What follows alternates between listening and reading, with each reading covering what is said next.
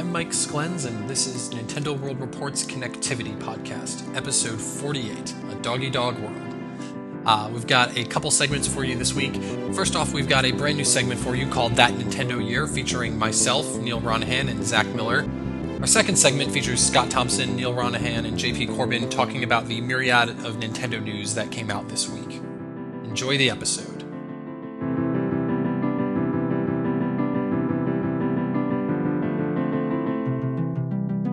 Hi, and welcome to the year 2006. This is That Nintendo Year. Um, I'm with Mike Sklens, who was, I believe, active in 2006 for them. Yeah, this was this was right around the time I had uh, I just graduated. Well, I was just graduating college when E3 rolled around, and then uh, then I like kind of just went to podcast only, and then after like a little bit after that, I dropped off entirely. now I'm back, hooray! Yay! And we also have Zach Miller, who I believe was still about a year and a half from joining the site. About that, yeah, 2007, somewhere in there. Yeah. Were you involved with the the Game Informer, like the the community there at this point? Yes, very heavily. Yeah. Um, I think uh, I was. My start where Carl found me. in 2006, I wasn't really doing a whole hell of a lot related to uh, the games journalism. I was just a, a punk kid about to graduate high school. Oh, fuck you. I mean, oh, I hate you. Skeeting or and, uh, doing kick flips behind the Uh, high school. I was skitching. Skitching. Were you even alive when people skitched? I don't know. I mean, I did see Back to the Future, so I was aware it was a practice. Um, but I remember it wasn't. There was a game called Skitching. I remember that. There was a sketching. That's the wrong year, though. We're here Yeah, to talk about game- Game called 2006. Skitching. But anyway, we're, we're here to talk about the games that Nintendo released in the year 2006. Um, the impetus for this, as I was just explaining to Mike and Zach, is basically we are in a year where uh, you know it's the end of Nintendo's previous home console, and we have a new one coming out likely in November. Um, and I figured it'd be interesting to go back through the annals of history and look at other launch years for systems. In this case, 2006 was the year that the Wii came out at the in, at the end of November, much like the Wii U will probably come out. So we're going to go month by month um, and you know spend more time on games that we actually care about and discuss the games that Nintendo released uh, in the retail space on DS, GameCube, Game Boy Advance, and Wii. Uh, so let's start off with January. Uh, the only game that came out from Nintendo in January was True Swing Golf for the DS, I remember that. which do it, not. la- it later came out on DSiWare, or at least in some broken up form, I believe. Um, I never played this game. I heard it's an okay golf game. I, I think it's by T&E Soft, who did a lot of Virtual Boy games. I don't Define a lot of Virtual Boy games. Well, I mean, let, us put it this way: what are there like 18 Virtual Boy games? I think T&E Soft might have done a third to half of them. Wow. I I Um, don't so think I'm- there's ever been a really good golf game on the DS. Yeah, uh, I mean, on the on the 3DS, there's there's some cool eShop games, but on the DS, not so much. Um, unless you count the Mario Golf games, if you have a Game Boy Advance, uh, Hmm. the Game Boy Advance. So, Yeah. January. So yeah, that was January. So February was a lot more interesting. We had a title from the Game Boy Advance, the ga- or a title on the Game Boy Advance, the GameCube, and the DS. The Game Boy Advance had probably one of the my early favorites. Um, and looking back at this, and looking back at this year, one of my favorites, Drill Dozer, which was made by the Pokemon guys. Yeah, this is a game I've that I had. played uh, that. I played it at E3 and I really liked it, but I didn't pick it up. Yeah, I, I only got it. Um, I think I was actually talking to Carl about it. I believe he reviewed it for the site. Um, and uh, yeah, I ended up picking it up used like two years ago, and it's a really neat little game. I hope at some point it hits the 3DS Virtual Console. That'd be cool. Uh, Neal, they don't release Game Boy Advance games on the 3DS I know, Virtual I know. Console. Well, I, quote unquote. Neal, they don't release uh, Game Boy games on the eShop Virtual Console. Neal, they don't release games on anything. That's why we're having this discussion. So I don't know where Yeah. you got the idea that they released this game called Drill Dozer. but uh, yeah, Sounds so, like uh, nonsense to me. so Drill Dozer was uh, you know, and I mean maybe not a marquee title, but definitely a very interesting, uh, interesting one. I feel like if Drill Dozer were to come out today, it would be an eShop title. So. Mm. Yes. I mean, I guess that I guess in that sense, it does explain why earlier this year, you know, for the first four months, we had two 3DS games because we did get a crap ton of Nintendo published uh, eShop titles in January and February. We got Dillon's Rolling Westerns, Sakura Samurai, uh, Ketzal's Corridors was in April. January is a good time to release a lot of like quality downloadable content games. I think because everyone Yeah. gets their systems on Christmas, and you know by by the time like middle of January rolls around, like everyone's like, what else can I do with this thing? And there's no big budget titles coming out then, so you can pop in a really like high quality uh, e-release and net a lot of sales. That's what Sony does all the time. They do that Yep. spring fever thing. Yeah. It's a little later, but same idea. Um, and then uh, another game that came out is another kind of niche title, and that's Chibi Robo, which I think was kind of a surprise that it even came over to North America. It's Yeah, by, that is. by the guys over at Skip. I've never actually played this game, though I've neither. thought about it. This is like one of the two or three GameCube games that my girlfriend Amanda owns. is, she, is she a big fan? Yeah, she really likes it. She thinks it's adorable and it's really fun. Yeah, I actually I got the DS game, which was a oddly a Walmart exclusive in North America. Yeah, Um, and I, I enjoyed I enjoyed the DS game, but it, it just kind of wore thin for me quickly. And everything that I've heard is that the GameCube game is much better. But yeah, that's Chibi Robo. That was uh you know the the first GameCube release in of the year, and the next game on DS is Super Princess Peach, which came out on February twenty seventh, two thousand six. I've always wanted to play that. Just It's to, pretty good, in all honesty. Um, I don't know, Mike. Have you ever played this game? No, I, I thought it looked interesting, but there's a lot of games that I just like slip right past me, especially Yeah. like mid-range titles like this one. Yeah, I mean, it's definitely the game when it first came out. I kind of ignored it, but I ended up borrowing it from a friend of mine. Um, on actually, this is the same time as a later 2006 release, Yoshi's Island DS. And while I did not like that game, I really enjoyed Super Princess Peach. It's not, it's definitely not a top tier game at all, but it's for for for what it is, it's very fun. Well, if, so- if I ever if I ever see it somewhere, I'm going to pick it up. Although I feel like uh, we do need to point out, despite the eShop, which there were some games, at this point, if we're comparing this year exactly to 2012, uh, we still would not have had a 3DS retail release. Just, just so we're all clear. Yeah, Uh, they've already got two or a GBA one out. Yeah, soon to be two. Two DS games, a Game Boy Advance game, and a GameCube game. Uh, I believe if we're comparing this, then there would have been two Wii releases at this point. Um, but so right now, 2006 is winning, and I think uh, I I don't think it's really that much of a surprise to say that 2006 will likely win. Huh. Um, 'cause- It's a pretty Yeah, banner year for yeah. DS. It's not quite as big as 2005, which I think is the best year for DS Yeah. games, but it's pretty close behind. Yeah. um, th- there are definitely some big, big hitters on DS. It was not the Nintendogs year, but it was it was the follow up year to that, which kind of reaped the benefits. But the next one is a Game Boy Advance title that I didn't realize Nintendo published, and that's Tales of Phantasia. It came out on March Oh. 6th. Um, you know, Namco Bandai series, the the Tales series, a Super Nintendo game that was ported to Game Boy Advance. right. I've, I've never played this game, but I, I really I did not know that Nintendo published it. Me neither. And there's a couple of those on this list that it seems like, wow, I didn't know Nintendo published Yeah. that. Um, they published some of the later Final Fantasy games on Game Boy Advance, one of which we'll get to later, and one which I think might have been the last Game Boy Advance release, or one of them, the last notable one at least, which was Final Fantasy VI Advance, which I think came out sometime in 2007. Uh, the next game on the list, it's actually a, it's a twofer on March 20th, 2006, about roughly six years before Kid Icarus Uprising came out, marking the first 3DS retail game uh, in 2012. We had Metroid Prime Hunters and Tetris DS hit DS, which is a which is a hell of a lineup. Uh, well, I don't those know. is a good game. One of those games is amazing, and the other is not good. And the one that is not good is the Metroid one, surprisingly. Yeah, Because I it mean- is But not a Tetris, uh, Metroid game. Yeah, because it is not. It's it a is, is, is first-person a, shooter. It's a bad version of Quake Arena with uh Yeah. with the Metroid skin on it, and you can turn into a morph ball. But yeah, Tetris DS is a game that I still play like today. Like it's it's in my it's in my little card case of you know like the the 3DS card case. The only two DS games I have in there are Picross 3D and Hell Tetris yeah. DS. nice. Tetris DS game or Tetris so DS good. was was a game that I missed. Me too. I, I wish I had it.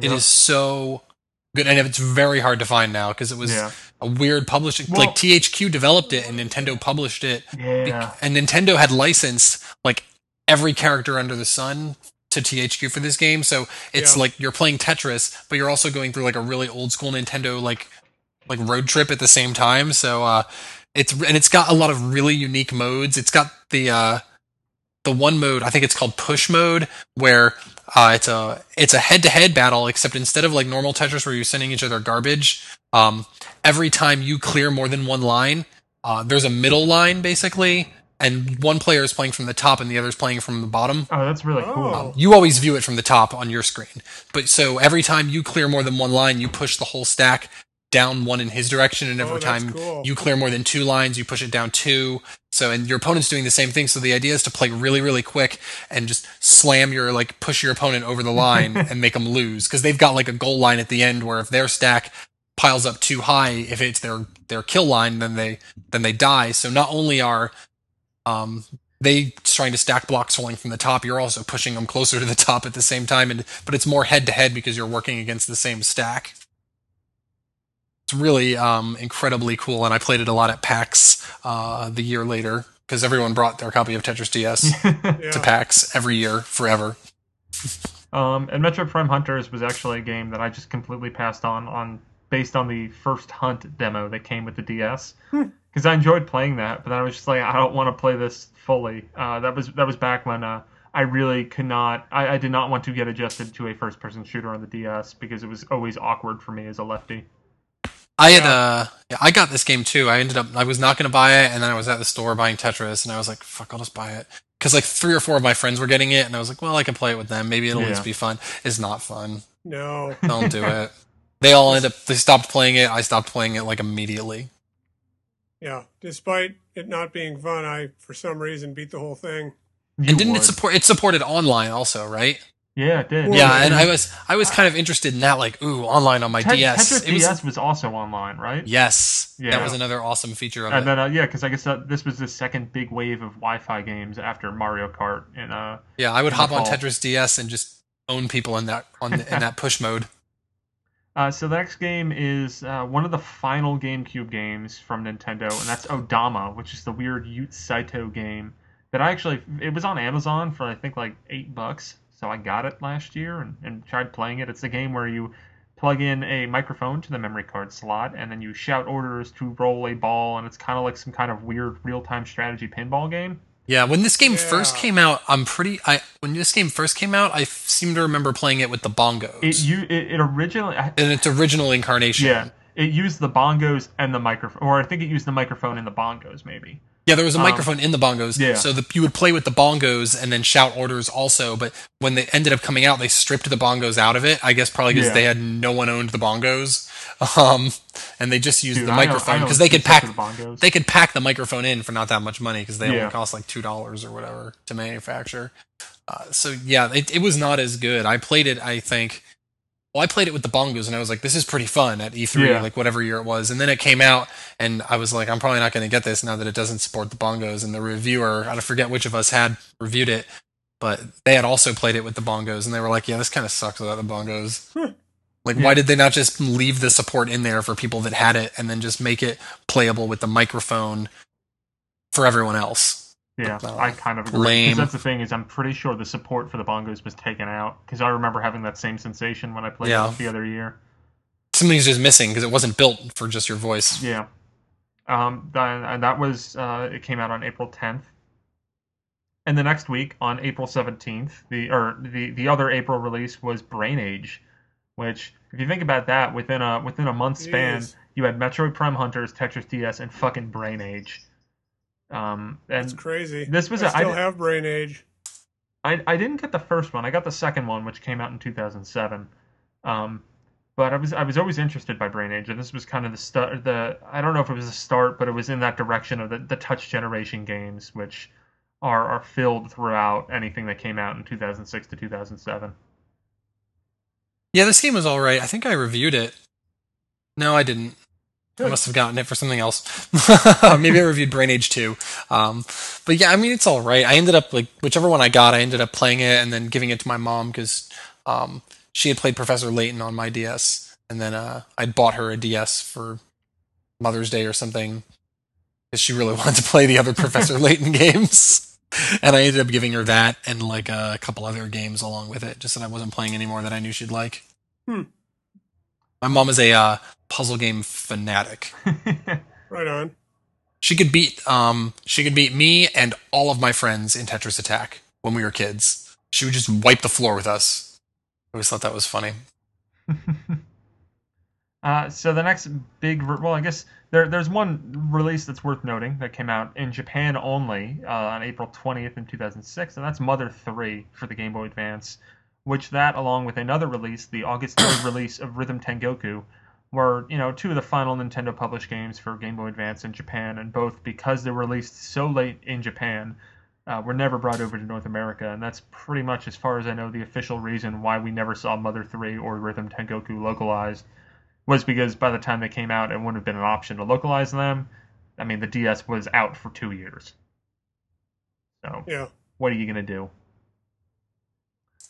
Um, the next game that came out, which was right around E3, I believe right after, uh, which kind of made E3 a little weird because it was that kind of thing where, you know, this giant ass game was coming out right around E3, and that's New Super Mario Brothers for the DS, which is, is kind of humorous because we're seeing the sequel to that game come out on 3DS just a few days ago in North America and almost a month ago Yeah. in uh in Japan. But uh, so Mike, you were at this E3. Yes. How was it? Um, this E3 was a it was a it was a good E3. Um, I mostly remember it for playing Wii for the first time, uh, and I remember because Nintendo had moved their press conference had like it was at the Biltmore the first year I went in 02, and then for like the next couple of years after that, it was usually at um, the Nokia th- not the Nokia Theater. It was at um the uh listen the Kodak Theater where they do the Oscars, but it was above um except for this year when the Wii came out. Um, all the years in between, it was at the there's a big like ballroom, like a giant ballroom above the Kodak Theater on the roof of it. So that's where they held their conference every year until this year. They brought out the big guns. They were like, "Fuck it, we're going in the Kodak Theater where the Oscars are, and we're gonna do our press conference there." Uh, and it was cool because I remember like, oh, I was sitting so close, and I bet someone famous sat in my seat. um, but uh, it was like a really big deal, and they brought out the Wii, and like the first thing I think they showed was Red Steel. Um, well, I guess no, the first thing they must have shown was Wii Sports, Yeah, right? It was Wii, Wii Sports was the first game. First announced game, yeah. But I remember they like I made a big deal of Red Steel, and they had like this is the E3 where they had like all the guys on the stage like waving the nunchucks around, like making it look really cool, and uh, Overactors. Yeah. yeah, and it was it was a big deal. And then like the lines to get in and play were massive. Thank God, um, we still knew some people. We still, I guess we still do, but we we uh, knew a lot of people at Nintendo back then. Yeah. So they would just like they just put us on the list and let us cut the line for the whole thing. Um, so props to them. Um, I think I think Jeff Kalles was still working for them at the time. Now he works for Penny Arcade. So thanks Jeff for letting me cut that like four hour line to play the Wii. Um, because it probably made my like year that year to do that. Uh, it was because it was so cool. You was playing all these games for the first time, and you were like, "Oh, this one's so cool!" And "Oh, this one's so cool!" And this I can't believe they thought of this idea. And like it, and you had to play Twilight Princess on it. And I played Twilight Princess the year before, and I, I want to say it was even at the year before that also. Or No, maybe I I'm think, wrong. I think it was, definitely revealed in 2004. It was Okay. playable in 05. playable in 05. Yeah, so I played it in 05 on the GameCube, and I was like, "Oh, this is pretty fun." But then they let us play a new section of it. Um, it was the section where you're in the mine Yeah, because they that uses a lot of yeah that used a lot of like the cool nunchuck and like uh you know Wii remote things that they'd strapped onto it and I remember that was really fun and it was also the same year yeah, the same thing happened with Mario uh well, no, I guess with Mario Galaxy it was the first year we got to play it, and we got to play it again in 2007. Yep. Um, it's always cool when a game shows up at two E3s like that because you get to play it like twice and see how much it's really grown. Uh, Yeah. but yeah, that was a it was a really good year for E3, and I remember just walking away being really impressed and being like, I'm buying one of these motherfuckers at launch, like Yeah. at midnight, because it's gonna. I like at that was the point where I was convinced they are gonna sell a zillion of these things, You were right. and I was right. I was right to wait in line at that Target and get mine Yeah. at midnight, because otherwise I- it would have been months. Did the exact same thing. I waited outside in a Target at, at midnight to get mine. Um, Thank God in Florida I mean- it was really easy. Like it was like I think the low that night was like 50 degrees or something. I, I remember being bundled up like blankets and shit. It was it was rough, but it was. It was I was totally bund- I was bundled up too. We're not used to 50 degrees down here. Um, but it is interesting to hear you so positive about it because it really is. I mean, it's almost Oh, I know. completely Hopes were so contradictory high. to the Wii U this year, where I mean, I still remain excited, and there are people that still are pretty damn excited for this thing. Uh, I mean, I guess more than Nintendo enthusiasts, not necessarily the mainstream I will be- world. I will be markedly more or less excited on September 13th. I just don't know which direction yet. Yeah. Yeah. Um, just so people are aware, we found out today that on September 13th there will be a press conference or press event in New York City all about the Wii U. So we're going to get launch details then. Hmm. Um, so that is exciting. But um, I mean, that's the thing is that you have all this effusive praise, and you know maybe it's a little bit of rose-colored glasses looking back on it, but even still, I'm, I'm pretty sure back in 2006 people came away from E3 being like the Wii is fucking rad. Whereas And we were the like the Wii U- Yeah, the graphics kind of suck, but like this is like a game changer. Like it really Yeah. was a game changer. and it, and it proved to be so. Whereas with the Wii U, there's so much lukewarm attention towards it. Whereas Yeah. I, I mean, I, I would say I'm a, I'm special in, in my excitement for it. Yeah. Um, but well, I think you know a lot of the enthusiasm carries over. Most people were pretty excited for the GameCube, even if it's even in its last year or so. Yeah. People still liked the GameCube. Like it still had a lot of positive brand image, you know, and it just had a lot of good sentiment with the fans because there were so many good games on it. Um, and then like so we were all like, yeah, we'll buy whatever's next because the GameCube was awesome. Uh, Yeah. And that's not the case this time. Like Yeah. for the past like at least two, I would say even three years, like most people have been like, yeah, we like great, Yeah. that was fun for like the first two and a half years yep. not anymore. So like it's there's no carryover enthusiasm at all, and they obviously there's nothing they can really do about that. Yeah. I mean, I guess they could have released more games for the Yeah. Wii that people wanted to play, but hindsight is twenty twenty. Easily could have. Um, but I mean, but but with the Wii U, like I just remember being at E3 and talking to people from other Nintendo sites, and we all just kind of had this this like sense of dread almost after that press conference. It was it was so deflating, and it's definitely my spirits have picked up, and I, I can tell that a lot of other people's spirits have picked up as well. But definitely, 2012 E3 is in no way comparable to 2006 E3. Yeah. But moving at on, moving on to our next month, which is June, which is now the time of year that E3 comes out. We had another pair of releases on the same day in, in on the DS, which is something that I feel like Nintendo never does now. But they released Magnetica, which is uh, kind of like Zuma. It actually it predates Zuma. And then uh, Big Brain Academy, which was a DS spin-off of the Brain Age series. Right. That was the one I reviewed, All right, and I also reviewed Magnetica. you must have been a busy man. I gave Magnetica a five and a half. Ah, What did I say? Let's see. So difficult that I find it hard to recommend not only to people that Nintendo is marketing it to with their Touch Generations line, but also to anybody else. I'm sure there must be a very few hardcore puzzle gamers out there who will relish in the extreme difficulty of this game. Everybody else will become frustrated to the point where they will almost certainly want to toss their DS against the wall. ah. that was my, that was my my uh, summary. And that is Oh, also quote. how that is also how you got a DS Lite, which also came out at some point this year. Actually, I bought a uh, DS Lite. Um, my, my girlfriend at the time was in Japan, um, like the weekend it came out, and I was like, "If I give you money, will you buy me a DS Lite from Japan?" Uh, because they have this really cool navy blue color that they're never going to release over here ever in a million years. Uh, and and and she got it, and it has a st- and it had a stuck pixel, Oh, and it still has a stuck pixel even after running all that uh, like all those flasher things on it that are supposed to unstick pixels. Yeah, it didn't work. Oh well. Now I have a 3DS. do you remember Big Brain Academy at all? Yes, I gave this an eight. Oh wow, pretty pretty positive. I was yeah. Uh, let's. I'll read my last uh, paragraph on this one. Big Brad, Big Brain Academy is much more of a game than its predecessor, Big uh, or Brain Age. Um, playing it feels more fun, more like fun and less like an exercise. There is a genuine drive to achieve higher scores, if only to find out that you might be as smart as Albert Einstein. The variety of mini games and random nature in which they are presented helps keep the games fresh. And even if you get tired of taking the test, the multiplayer versus mode is a bunch of fun, provided you have people to play with. Overall, it's a great game for anybody who's a fan of puzzle games or logic problems. Nice. Cool. I remember, I think this had the, the multiplayer mode where it was competitive math solving. And apparently, I thought that was a lot of fun.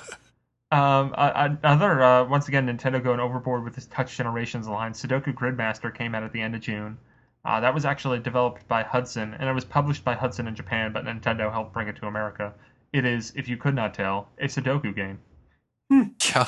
Yeah, that was a big month for what? All three of those games were Touch Generations. Yeah, and that was all in June. So that was That was a, I remember that was a big year at E3. They were pimping that Touch Generations Yeah. line like really hard. Like we're gonna get your grandma to play video games.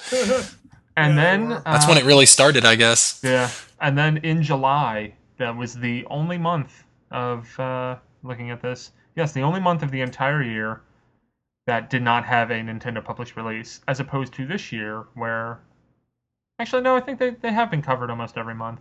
Well, eShop it makes it easy for them to cover all every month Yeah. now. Uh, I think June and July did not have a Nintendo published release. Um, but uh, yeah, because every other month did except for January and and July. Uh, so it's not Wow. as big a deal Wow. as I thought it would be. Um, Star Fox Command came out on August 28th, though, uh, in in a slot that Nintendo usually occupies with a with a decently sized game, and in this case, this year, a gigantic sized game with uh, with New Super Mario Bros. 2. Last year, it was actually another Star Fox game that kind of occupied this familiar end of end of August, early September space. Yeah, it's a good place to put a, a mid level, a mid tier kind of game. This Unless was it's actually Metroid Other M. Metroid There you Other M came out this time of year. Yeah, yep. I be, I see Metroid Other M the- to to us Metroid is like a top franchise, but Well, it no, no, is- I'm just I'm just saying that it, it fucking bombed. Oh yeah, Right. but but it but it's, it was still a mid tier, like a high mid tier game, which is exactly what they usually put out this time of year. But Star Fox Command is uh is not that game. Yeah, it's not. I I honestly, I, I was excited to play this game. I played it. I did not enjoy it too much. I, I didn't like the strategy as much. I just kind of, you know what I want in my Star Fox game? I want some some animals talking, and I want to shoot shit and do barrel rolls. Me, me, me, me. Honestly, all I want in a Star Fox game, and you know, call me simple minded in that regard, but that's why I don't hate Assault because what did Assault give me? Some animals talking, and I shot shit and did barrel rolls. Merlin. German, German. You're becoming more and more like your father. So, uh, Hey Fox, get this guy off of me. All right, we, we should totally do a dramatic radio interpretation of Star Fox 64. Who's in favor? Hell Yes. yeah. All right, we're done with this podcast. Got to make room for the new podcast of uh, I've- Nintendo radio dramas. We're doing that during a dry spell at some point. We're doing that. so I don't know next week. We'll Um, have to do other M at some point. oh God, I don't think uh, we could ham it up as much as uh, they do in the show, though. The game. true. But Star Fox Command, I mean, it, can't can't fault them for trying. Uh, I hope that we will get another Star Fox game soon that will be more in line with Star Fox 64 than Command. Hmm. In September, uh, right before we found out about the Wii's launch details, we got another game on DS, which was Mario Hoops 3 on 3, which was developed by Square Enix. I remember that. That's right. I never played this game. I kind of I played it at. E3 and thought it was lame. Yeah, it seemed like it was really awkward control wise. Yeah, I guess what? Square Enix probably should not make sports games. Yeah, they they do them every now and then. wasn't its wasn't its big thing? There was like a coin rush mode or something. Everyone was talking about Yeah. coin rush. I don't that's some remember. other game. I remember the basketball itself was not the biggest deal about that game. I, I I do not remember much. I don't I don't know much about this game. As I I did not Okay. play it, nor was I I, uh, nor was I following the industry as closely as I do now course. Sure. Uh, so then, right around this time, there was a there was a press conference in New York in mid September. Sound familiar? um, uh, and then we found out that the Wii launch details uh, uh, coming out on November nineteenth for two hundred fifty dollars, packed in with Wii Sports, et cetera, et cetera. And then shortly after that, there was another day with two Nintendo releases on September 25th, Baten Kaitos Origins came out on GameCube. That's right. Effectively being the last, uh, I guess, the GameCube, last GameCube game. The last GameCube exclusive yeah. Nintendo published game because. GameCube exclusive, yeah. Yeah, because yeah, uh, Twilight Princess would come out in December. Um, but that's uh, from, from Monolith, the guys who would go on after this to work on Disaster Day of Crisis and then Xenoblade. Nice. Um, and that then the, quite a resume. Yeah. Uh, I never played the Baten Kaitos series. I always heard good things, and I heard Origins kind of improved a little bit on uh, the, the first one, which I think was a little bloated in some respects. Mm. Didn't play it. Don't. Yeah. I'm, this is. I- I'm. I was by this point in time. I was firmly like not a fan of JRPGs anymore. Yep, me. I'm the same way. Um, I went through a phase just like everyone else. Yeah, I'm- I'm slowly trying to get out of that phase. I, I have the last story unopened, um, and I, I'm working my way through Xenoblade more. Make it. Let it be your last story, Neal. It might be, and then I'll just be like, guys, I'm done the game. I'm dying. Peace out. Uh, the, the DS game that came out on the same day as Baten Kaitos Origins was Mario vs. Donkey Kong 2: March of the Minis, which is the sequel to Mario vs. Donkey Kong, which is in But no- itself the sequel to Donkey Kong 94, yeah, but which in itself is a sequel to Donkey Kong, the original Donkey Kong. but this game is nothing like those three other games. Yeah, um, it's weird. This is this was like the the first Mario versus Donkey Kong had like interstitial levels where you like did this thing where you guided the minis through it. Yep. But uh, this game was all that. Yep. And There I was don't none, think I don't none of bad. the. Uh, I don't know. I didn't play it because I picked up. Don- I got Mario versus Donkey Kong. Like I either got it as a review or on a whim, and I was like, "This will probably be only all right" because it's another one of these silly Mario licensed games that Yeah. not licensed, but it's another one of these Mar- like Mario filler games. Yep. The games Right. that we. The reason we did a segment about Mario fatigue the other week. Yeah. um, but I so I got it and just it blew me away and I was like, oh my god, this is like pure platforming action at its like absolute most refined core. And then like just last year I played Donkey Kong '94 and I was like, no wait, this is that. Mario versus Donkey Kong is a pale imitation of this. Yep. Uh, but it's still very good though. I loved it. Yeah, I mean, But I- I didn't play Minis this one. Does kind of change it a lot because it's a lot more. It's a lot more Lemmings esque.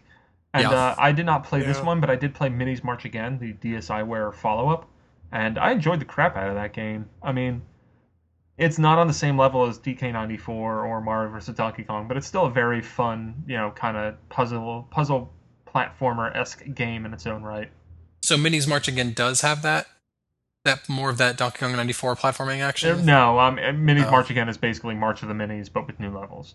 Oh, okay. Never mind. Yeah, Which- Whichever the hell the one is on uh, Ambassador. that that's no, that's the Game Boy that's the Advance one. original. That's the original, That's the, I like that one. isn't it? Yeah, yeah, that's like DK94. Yeah. Yeah, yeah, that, yeah. I was so happy when I found out it was going to be included in the ambassador games because I, I love that GBA game. Yeah, I still Yeah. need to play more of it. I just happened to, uh, um, I don't know, it was just during a time where there were a lot of games going on and I started playing it and never went back to it. I, I will eventually, maybe on my big ass 3DS XL. Hell yeah. Uh, so in October, on October 9th, we had pretty much from here on out, there is a game, a new game every week from October 9th to the end of November. And on October 9th, Clubhouse games came out for DS, which I More never, touch I never played much of. I actually, I recall I was in Nintendo's office in New York. This would have been like 2010, and they had a DS with Clubhouse games on it for some reason. While I was waiting, I wound up playing some Clubhouse games, and it's a Just pretty waiting in the lobby. yeah, it's it's a pretty fun game. Uh, I heard it. You know, it, it just had really good renditions of a lot of, you know, kind of token games, and there were some online components. A lot of them were broken down for DSiWare uh, later on. Yep. I remember that. Um, but yeah, so that's Clubhouse Games. Then on October 16th, and this barely counts as a new game, uh, on the DS, Nintendogs Dalmatian came out, which was just another Nintendogs with some new dogs. Yeah. Next, Yep. And then uh, there was a DS game that came out on October 23rd called Magical Star Sign, which uh, I believe was developed by Brownie Brown. Uh, did anyone play that? did not. I don't That's another remember JRPG, right? That was a JRPG, Yeah. I think. Yeah. Um, Yeah. But I feel like we just won't talk anymore about this game because none of us, we'll probably all get it wrong. It could be a I, I think I, I think I remember people really freaking out about it because I guess everyone is in love with Brownie Brown. Yeah. Well, uh, it, it's a sequel to a Japan exclusive Game Boy Advance title called Magical Vacation. Um, and it's a you know it's a Nintendo published series. Um, and it uh, yeah, it, it's a game by Brownie Brown. A game that exists. Yes, on October 30th, another game that exists came out, and that's Pokemon Ranger for the DS. I mean, it's really it's it's ridiculous looking at this list because from let's we'll, we'll extend it to you know the last week of August to the first week of November. There are eight DS releases, um, pretty much almost one every fucking week. That's insane. Uh, then we had Children of Mana come out on DS, another another Square Enix but Nintendo published joint. Um, Yeah. yeah, uh, I I I've never really gotten into the Mana games. Call me crazy, but uh, Secret of Mana just seemed like a bunch of people saying Mana Mana Mana Mana Mana Mana to me. and I also went into that with the false hopes of being able to play three player right from the start. So Ah, that's probably what colors my my kind of disinterest in that game a little bit perhaps. it's always one of those games that I've told myself that I should go back to and play, but I've just never gotten around to it. A few days after that, it was another. It was a pretty kick-ass day for Another double for week. handhelds, and that's Final Fantasy V Advance, which I, I think it was the first singular release of Final Fantasy V in North America. Uh, it Yeah. came out as part of a P- PlayStation collection. Uh, I don't know if it was Anthology or I think it was Anthology because Chronicles had Chrono Trigger in it. Um, and I think there was one with five and six and one with four and Chrono Trigger or something like that. But regardless, that's PlayStation stuff. Uh, Final Fantasy V Advance came out on the Game Boy Advance, published by Nintendo, developed by Square Enix. And on that same day, Elite Beat Agents came out on DS, which DS Game of the Year yeah, probably for uh, 2006. there's there's a lot of good games on DS that year, but I think Elite Beat Agents takes the cake by far. It's this and Tetris DS for me. Yeah, I On the need DS. to buy that game. Elite Beat Agents. Yeah. Oh, have you ever played it? No. Oh wow, I might. Did I you might- play? Did you play Theatrhythm yet, Zach? No. Okay. Yeah, um, Elite Beat Agents is, is a pretty excellent game. Yes. I did I not know, get isn't it it when like Karl's favorite game of all time or something? No, I think his favorite game of all time is Killer Seven. Yeah. But Well, Elite okay, Beat yeah, Agents you're is right. up there. Um, Elite Beat Agents is actually a game that I mean, maybe I'm the problem in that I did not get it when it first came out, but I wound up paying five dollars for it at some point and What? really, really enjoyed it. Well, I, I think I had already imported Ouendan at this point because I was playing it at E3 like Yeah. every day that year. Yeah, because I think uh, every night before I I went think to bed, I was playing Ouendan Ouendan. first hit Japan in 05. I could be off. It could have been early 06, but um, I think it was early 06. it's also I mean it's it's in a very marquee spot. It's it's a November release. Um, Yeah, they Or were clearly DS. putting a lot of mo- Yeah. a lot of force behind it. Uh, the game that came out the week after that, which I guess would be their their big fall DS game, although this isn't the same thing as this year, where really their big fall DS game came out in May in New Super Mario Brothers. Uh, but Yoshi's Island DS came out on November 13th, which is a game that I think is really shitty. Karl did give Elite Beat Agents a 10, by the way. Okay, Oh, I, I. I do not argue with the man.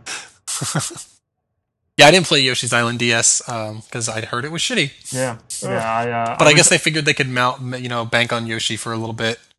Yeah. I mean, it was a game that I always wanted to play, but uh, like you, I, I heard kind of lukewarm things, and I finally borrowed it from a friend uh, the same the same time that I borrowed Super Princess Peach, and I was kind of amazed that one game I did not like that much, and that was Yoshi's Island DS, and I really liked Super Princess Peach. Hmm. All right, and to close out the year, uh, we have the the trio of Nintendo Wii launch games, and that's The Legend of Zelda: Twilight Princess, which would uh, it later come out on GameCube in mid-December, Wii Sports, and Excite Truck. Um, Excite Truck! I Or as Jonny Metts lovingly calls it, Fuck Truck. I, I honestly, I think Excite Truck, in my mind, will go down as as a fantastic launch game and probably one of my favorite Wii games from the first year or so. Wow. Yeah, it's uh, it gets a lot of shit because it's not.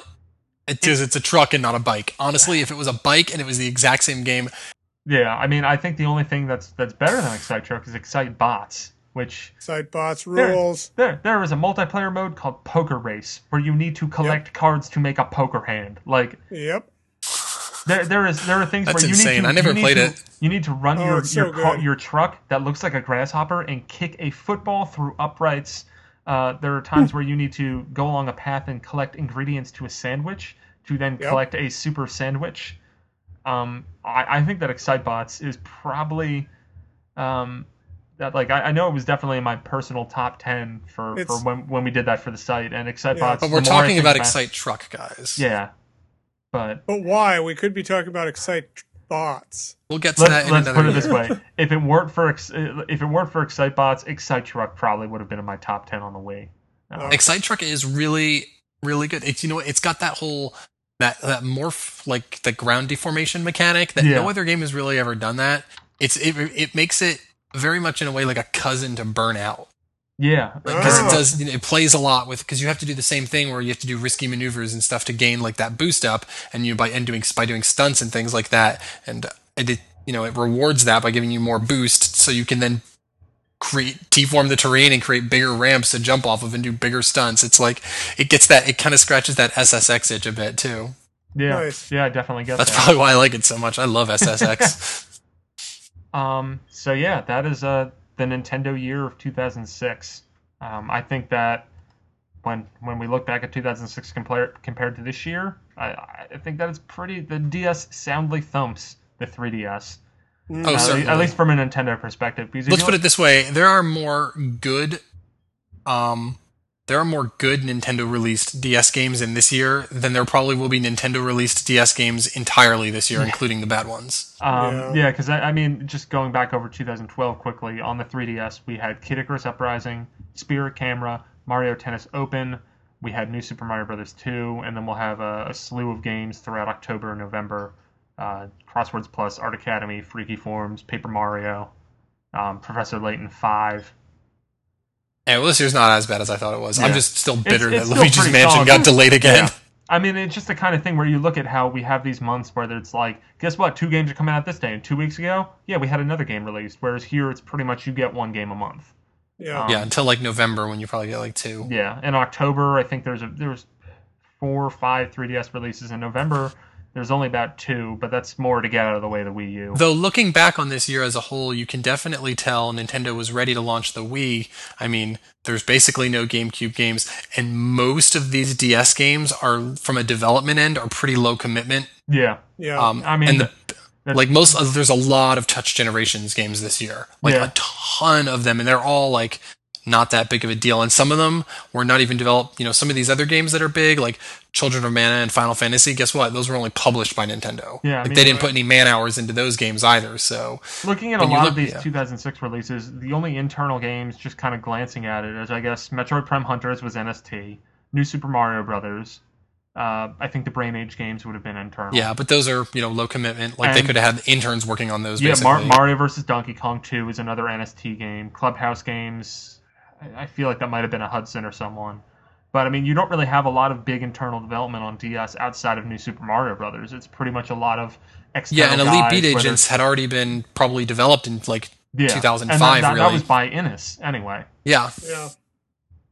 yeah. So I think that's a that's a you know a big thing to look at this year is a lot of their stuff was was more like second party releases actually. Um, Yeah. And, and not a lot of first party stuff because everyone was knee deep in Wii development, and we see that again this year. Except they are not taking this strategy, or at least not as big of a strategy, of picking up these other developers' games and releasing Very them. In, in fact, they're doing the exact opposite by not releasing games and having other developers release them here instead. Yep. Yeah.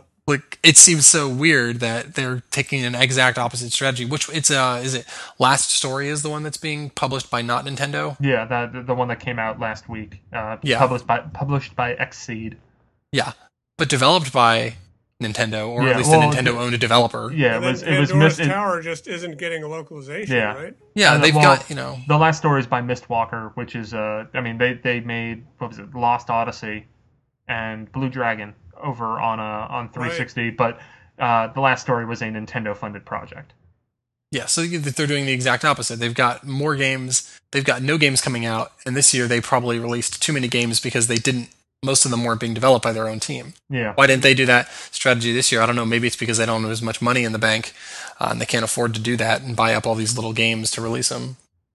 Well I think they have enough It money. in seems, the uh, bank. it seems unlikely, more- though. They do have tons in the bank. Yeah, it's more that they don't want to spend the money that they do have in the bank. Right, right. I think Yeah. it's the kind of thing where you just uh, I I have noticed this lately with Nintendo is that they do a lot more kind of uh, uh, focusing on one game that's coming out, and that is like the game that they are focusing on this month. And you look at the this that, that during August they literally it is the month of Mario according to Nintendo PR. Yeah, Um, so yeah, and this this, yeah, in entire 2000, month is focused on one game. Yeah, in 2006 they were, you know, they were doing instead in, instead they were very much spreading it over brands like Touch Generations. Like we've Yeah. got like half a dozen games to release in this brand, and they were very, you know, focused on the brand instead of just the the one franchise. And you still had it split up more, but it seemed like in 2006 there was a lot more of we're releasing a variety of games for a variety of people, whereas this year Yeah. it's kind of like we're releasing these games. If you're a true Nintendo fan, then you better get every one because that's like we're only going to give you one every couple weeks. Yeah. One a month even. yeah. Yeah, except for October and November, which they do. They, they are going to release a lot more. It's just, I mean, that that is a discussion for another time. Our our thoughts on the fall uh, 3DS lineup. If if you want to hear more of that, Scott and I did a Connectabytes last week, so listen to that. Road of Princess. Coming out on October 9th. Woo. Um, but yeah, so that is that Nintendo year. We'll likely do the do another one of these sometime soon on probably 2001. Uh, let us know what you think. You can write to us at connectivity at nintendoworldreport.com or uh, you can leave a comment on this episode. You can also hit me up on Twitter at NRON10 and Ron10. Uh, if you have any feedback on the episode, I would love to hear it, or at least on, on this specific segment, I would love to hear it because this is something that I put together and I want to try to make it the best it can be. Um, yeah, we, we we might go to other years after we're done the launch years. So we'll see how this all goes. Mm. Yeah, that's it. Yeah. Ah, Bye. ah. Hello,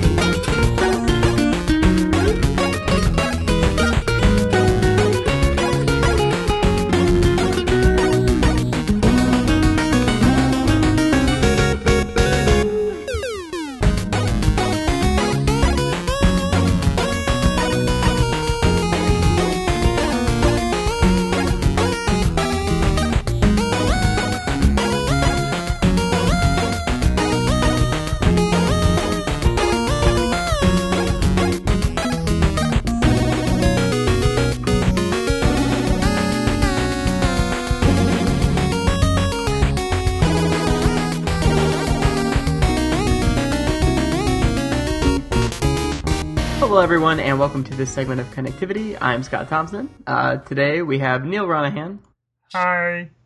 and JP Corbran, Hey, everybody. and we're just going to talk about a little bit of everything. We're gonna talk Uh, about no, stuff. yeah, just whatever Nintendo stuff. comes to mind. It's been a big week for Nintendo, both good and bad, and we're just going to address a few things. We've got a letter or two that we wanted to talk about. Uh, but before we talk about any about of that, I wanted to share a little story with you guys. Um, I tweeted this the other night, but it was kind of late, and I think maybe most people didn't see it, but I, I still crack up just thinking about it, so I wanted to share it with you guys. Um, on Facebook, Tabby was showing me her uh, her sister's wall and a recent status update, and uh, her sister was kind of like complaining about life and said that it was a um, said that life was Oh god, a I did see this. a, a doggy dog world, as in like Snoop Doggy Dog. So not not dog eat world, but doggy dog world, and I continuously just makes me laugh because it loses all meaning. Like what is, what does doggy dog Then world mean are, to are there two dogs? yeah, are we just all a Is bunch it- of dogs yeah. just doing dog stuff? Yeah, you know That we're could be we're analyzed endlessly. yeah. So I just I still it just makes me laugh so much. A doggy dog world, and it, I can't help it. But anyway, let's talk Nintendo, shall we? All right, so um, Um, back on back on Sunday, we had a Yes. big North American thing where the 3DS XL was available and New Super Mario Brothers 2 was available for download. Oddly enough, at, at midnight Eastern time, nine nine Yes. p.m. Pacific Saturday, which was kind of cool. I didn't That think was it would awesome. actually be out then. I figured it would be out midnight Pacific time. Right. Yeah. A very very pleasant surprise. yeah, I was I Um, was shocked by that. I was like, really? I saw the email. I'm like, wow, that was Now, that was Neal, great. Neal, you already have the physical copy because you reviewed. Oh no, it, actually, I had the download copy. We got a download Oh, code nice. for the review. Oh shit! I didn't know that. That's awesome. Yeah. Cool. And then JP, would you you download? I downloaded it. Yeah. Yeah, same here. Actually, I went out to a like 24. They're called Meijer out here in the Midwest. I don't know if you guys have Meijer where you are. My but sister, basically- yeah, my sister goes to Notre Dame. I've been there before. At Oh, one of them, awesome. Yeah, so Yeah, you know how you know how it goes. Then it's It's a basically a, nice huge place. giant, huge giant like 24 hour grocery store slash like department store. I Is that the, the Fred Meyer that Zach took me to when I was in Alaska? oh yeah, probably. Yeah, yeah. yeah. I, I bought Kingdom Hearts 3D there. it's There you go. a nicer So I- Walmart.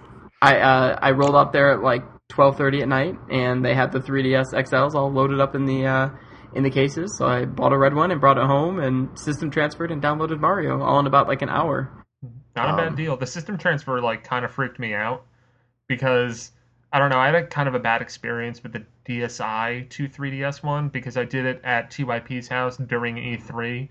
and like it was basically you know six dudes on one internet connection trying Yeah. to get their stuff to work. So and I had like I don't know sixty DSi games or something like that. Yeah. So it took a while for it to transfer. So I was expecting that same thing, but it really was kind of painless. It probably took about twenty minutes, but Yeah. because it doesn't actually transfer everything that's on the SD card basically it just makes the it makes everything on the SD card then work on the 3DS XL, which is a really nice touch because then the only stuff that really needs to get transferred over is um, like the the Street Pass content and activity log, et cetera, et cetera.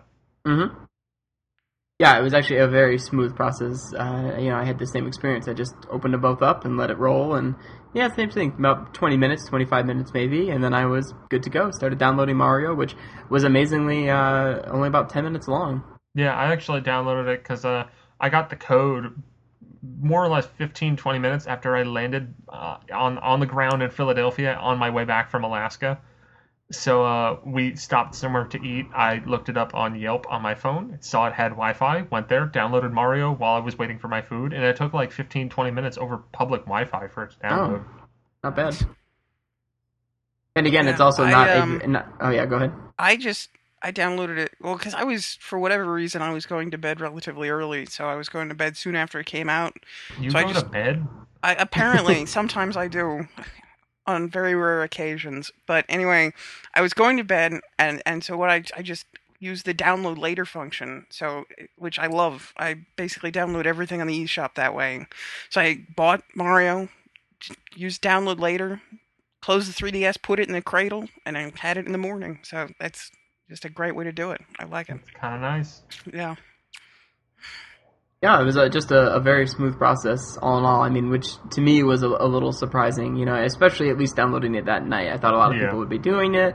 I'd heard there was trouble like in Japan and Europe with like maybe like more than expected uh, like server hitage and stuff, and but it was just like perfect. I was I was very impressed. I mean, if Nintendo keeps doing this, um, you know, day and date releasing digitally as well as um, physically, I, I think it's a, a very good thing. Yeah, I mean, because I'm in. I I mean, I'm in a spot whether I was at NWR or not, where you know Mario game comes out, I'm gonna buy it. I'm, I'm not getting rid of it. Right. Um, so like you know, for the the big 3DS fall game, Paper Mario, like I will likely download that because it's not like I'm gonna get rid of Paper Mario. I mean, the only thing that I feel like I lose from downloading it is you know not getting the the hard copy, which I mean I'm I'm a little bit of a collector at heart, and also uh, not being able to lend it to anyone. That's kind of Yeah, a bummer that's I because think I, the main thing. yeah, I, fin- say. I finished up New Super Mario Brothers 2, you know, for the review, and I, I got all the star coins, ironically, on Saturday. Um, so it was pretty much like right before the game came out in North America, I was basically done with it. Um, Mhm. And I was like, ah, I should lend it to my friend. And then I was just like, ah, I can't. yeah, exactly. Yeah. Um, let's just talk about the 3D, 3DS XL a little bit. It's JP, I know you you don't have one yet. I don't. I, It I don't. it's so beautiful. Yeah, it, it really like we were talking before we started recording, but th- this summer I haven't really played a lot of 3DS. I don't know if it's just like lack of games that like interest me or what, but it just really hasn't been my system of choice. But now having the XL, it's like all I want to do is play the 3DS. It, it's just so comfortable, and it's just a, a really great revision, like across the board. Yeah, it is. It is really. It's just. It's beautiful. Like I love the the form factor of it now. The screens are gigantic. Although uh, I was showing it to Lauren, and almost immediately, like on the home screen, she's like, "Well, that doesn't look like it was made for that," because you can tell thing like some things are a little pixely. Like when it just has that that little folder icon on the top screen. Yeah, Yeah, like eh, that that could look better. You know, that's totally blown up, but. I've never really been a person that's been bothered by that kind of, I guess, like graphical distortion. Like, for example, um, I, I think people were saying that like Pokemon Black and White looked like absolute shit on the 3DS when it first came out. To me, Mhm. didn't give a crap. Yeah, that's the thing. same That's here. the only DS game I think I've spent any real time with on the 3DS, and I didn't have an issue with it. I mean, it, it's blown up. It doesn't look quite as good, but it's not really a problem. So Yeah, I mean, I was the person on the Game Boy Advance when I put an old Game Boy game in there. I would just, you know, hit the L trigger to have it widen out to the full wide screen. oh really? Yeah, I wouldn't go that far. it just it just didn't really bother me that much. Like, and you know, sometimes I mean, uh, maybe depending on the game, I would I would tweak it, but for the most part, the, that kind of visual thing, it's something that I can easily overlook as long as it doesn't look too egregious. Which I haven't really run into that problem with any of the stretching on the the 3ds.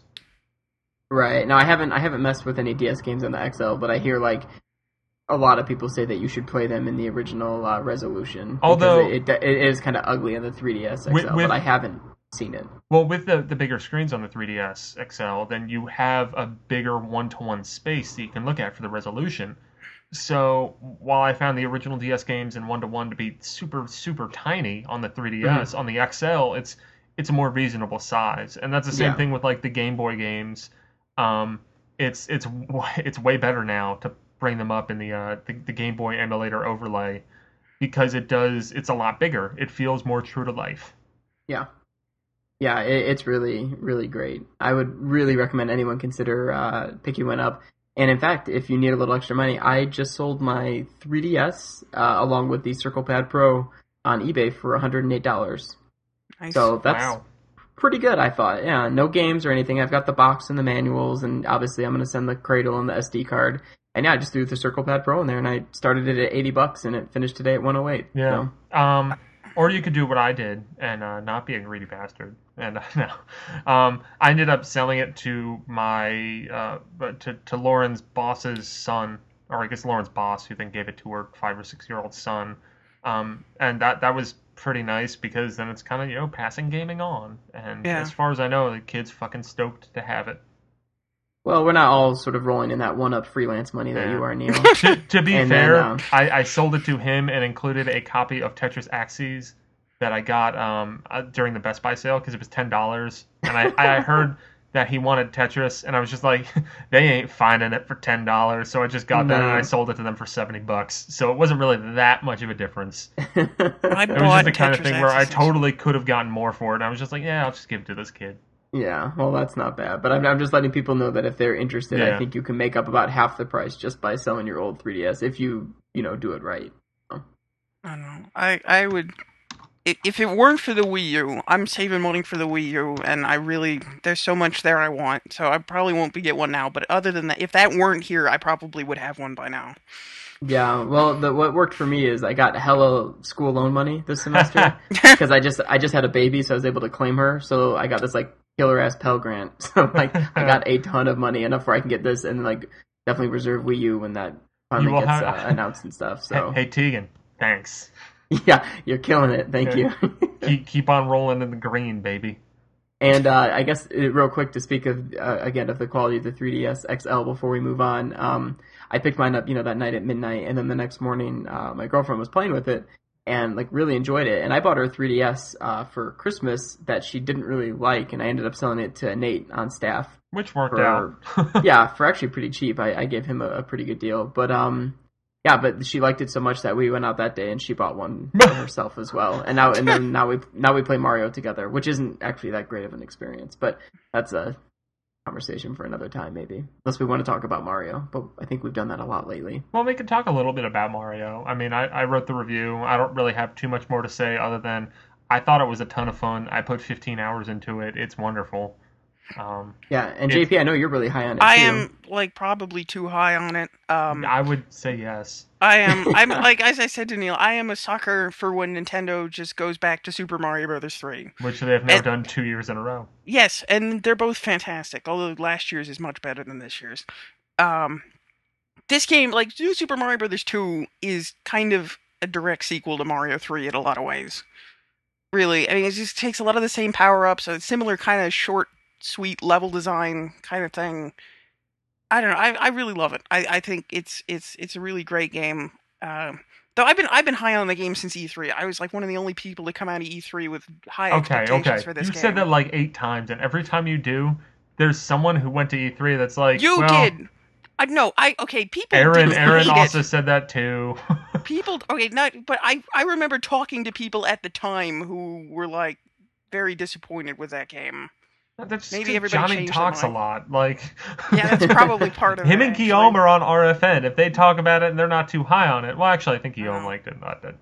I don't remember. That was like three months ago. Yeah. yeah, um, I'll say I'll anyway, say as a I single like player it. I've always liked it. It's really good. If you're on the fence, maybe you should think about it. Yeah, as a single player experience, it is actually rather good. I, I think the level design shines really well, even within the first like world, which usually is just like super basic and non-inventive. But even in the first world, you you have some interesting things going on in the later levels. Um, and so it's really des- well designed that way. Um, just- I'm kind of I'm kind of bummed because I feel like a lot of it was just like slapped together. I this will be coming up in like a staff feature that should be posted in the next few days, but I feel like someone at Nintendo just like spun a like a slot machine and then pulled the lever and like it just stopped on like a group of levels, And this weird new coin, no, new coin mechanic, and then like a kind of half-assed multiplayer mode, and then like it was like okay, let's just slam it all together. Yeah, I kind of agree with you, but the one thing that I mean, I kept on being impressed by the level design, and it's really creative. really and you is. Can, and you can, I mean, that's the kind of thing is like uh, the level design shows itself to be even stronger as you get to looking for some of the hard to find star coins and looking at the secret exits because there's just Secret exits, yeah. there's so many nooks and crannies in in these levels. And also the other thing is that because of the coin thing when you reach a dead end there's usually some absurd coin reward which hmm in most games i'd be like oh, oh shit. Okay maybe i'll get an extra life. But here i'm like okay i can get more to the total. And i know for a fact that the million coin reward is pretty much bullshit. Um, Is it? I, I I'm I'm not gonna say what it is, but from what I've heard is that like if you are striving to get the million coin reward because you want to be rewarded, get ready to be disappointed. If you want to do it just because you know you're enjoying the game, then yeah, go for it. It's totally a nice milestone to keep you going. But Huh. when I would find those big coin coin depots in the game, it would be it would be great because I'd be like, okay, I'm gonna get closer to a million coins, which I may or may not ever hit. Right. I don't know. Yeah. I, if, no- go ahead. go ahead. No, Alright, go ahead, JP. Um, I was gonna say, if I'm gonna get a million coins, which as high on the game as I am right now, I may end up doing. I'm gonna do it just to do it because I know what I'm gonna get is gonna suck and it's not gonna be anything. Yeah. But I'm gonna do it just to say I got a million coins. You know, Yep. it's, it's that's that's what it would be for me. And, Right. and I mean, with the coin rush and everything, like, if you get to the right level, you know, getting something like 5,000 coins a run in three levels is piss easy. Um, and it just kind of, you need to dedicate yourself to kind of going through that, finding a, uh, you know, a set of three levels where you get a big cash out and you just do that a lot.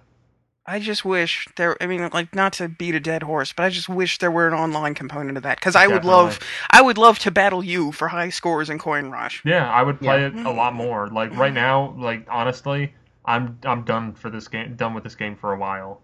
Um, you know, I I put a lot of time into it. Like I don't regret, I don't regret it at all. Um, you know, it's it's a great game, but it's just that like I'm not gonna get to a million coins, and there's nothing really bringing me back. I hope the DLC, whenever that comes out, that that kind of does its job, and it's like you know the new levels look really fun, and I want to go back to it. Yeah. I mean, like you said, the level design is really good. I mean, I, you know, I I think you know this is a different team, but I think the level design has improved with each new Super Mario game. Um, so I was like, I'm. I wasn't too high on you coming out of E3, but I'm interested to see what it happens. I mean, like yeah, I know I'm, I'm these games are these kinds are these kinds they're they're rehashes to an extent, but they're really well made rehashes. The one thing that always bothers me with this, and you bring it up, I mean, you, you bringing up Super Mario Brothers three, kind of like you know this being a follow up to that in a sense.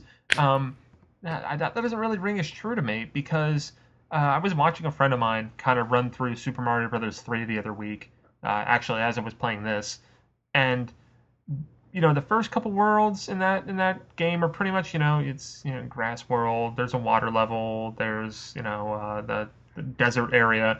But then you get to the really weird shit, like the like the giant world, the sky world, and Yeah. everything. And that's the one thing that I feel like the new Super Mario Brothers series kind of falls short for me is in that world variety. And and that's when when people bring up that complaint, I'm like, okay, I kind of get the fatigue. I get that, yeah. I mean, I, Because like I would love in to all see another three giant new world. Super Mario Brothers games, they all have more or less the same world themes, and that's Yeah. kind of disappointing because you went from like Super Mario World just has like, oh, the theme of this one, a bridge, chocolate. like there's just like weird, crazy shit, and everything in these games. The world seems so safe. Like I did really enjoy I mean, like the uh like the uh the spider webs in the one the one like poison area uh i don't i Mhm. don't remember if that was in that might have been in ds i don't know but like that was the DS cool. one had those games. Oh, yeah, okay. the, the DS one had that one. so that okay yeah there isn't even an exception to it Um, I just, yeah, it's like they play it safe in terms of the themes. I never thought the themes were all that important, except in cases like the giant world where Yeah. it's a huge part of the level. But why can't we just have another giant world yeah, that shit was awesome it was very cool. Yes, that was. Oh, as a kid, that was always my favorite world in Super yeah Mario it blew 3. my mind when i got to that Exactly. And and just a, a word before we move on about the multiplayer mode. If anyone out there is thinking of buying it specifically for that, I would really like tell you to maybe not do that. See, I'm pissed that it doesn't have the multiplayer from the first DS game, Oh yeah, which which was the, that was that may be the best two-person multiplayer I've ever played. If you I just mean, have that's- two people, if you just have two people, there are games like if you have like four people that are better. But if it's just one-on-one, that's one of the best one-on-one multiplayer games I've. I mean, that's played. really where it seems like New Super Mario Brothers Wii even came from. Was that multiplayer in New Super Mario Brothers DS? And look at that. Back on the DS, they could have a level where two characters could run around separate Yeah. from each other. Uh, Guess that Yeah. technology didn't transfer to the 3DS. Yeah. I will just say that it's it's a shame because like like we're talking about the levels really encourage exploration. Um, and so you know you see something where you know there's just got to be something over there and you want to go you know go check it out, but because you're like handicapped and you have to share a screen with the the other player, like if you do that, most of the time you're just leaving the other player to die. So then they come back in the bubble and they're tiny, they've lost their power up, and like it just becomes kind of a, a headache where you're just constantly apologizing for like hurting or killing the other player because you see something. And a lot of times in the later, later levels, you don't have time to just like plan to go to it. It's like maybe you're like in a jet stream underwater and like you see this pipe that you have to like Yep. like get right on, or you know you have to hit a block that'll stop you so you can go a different way, and like it just it really kind of sucks. it really does. It just even if the screen zoomed out a little bit, but I really think both players should just be able to kind of like go off on their own and explore Yeah. the levels. And I, I mean, I think one thing about this game is that this is a game where it's really easy to judge the game for what it's not because it doesn't do the online stuff and it doesn't do the multiplayer very well and it's not that adventurous. So it's it's easy to kind of put it down for that. But if you really just look at what's there, it's really well made, really good level design. Uh, it's it's Mario. It's Yeah. the same kind of thing, but it's still Mario and it's still really good.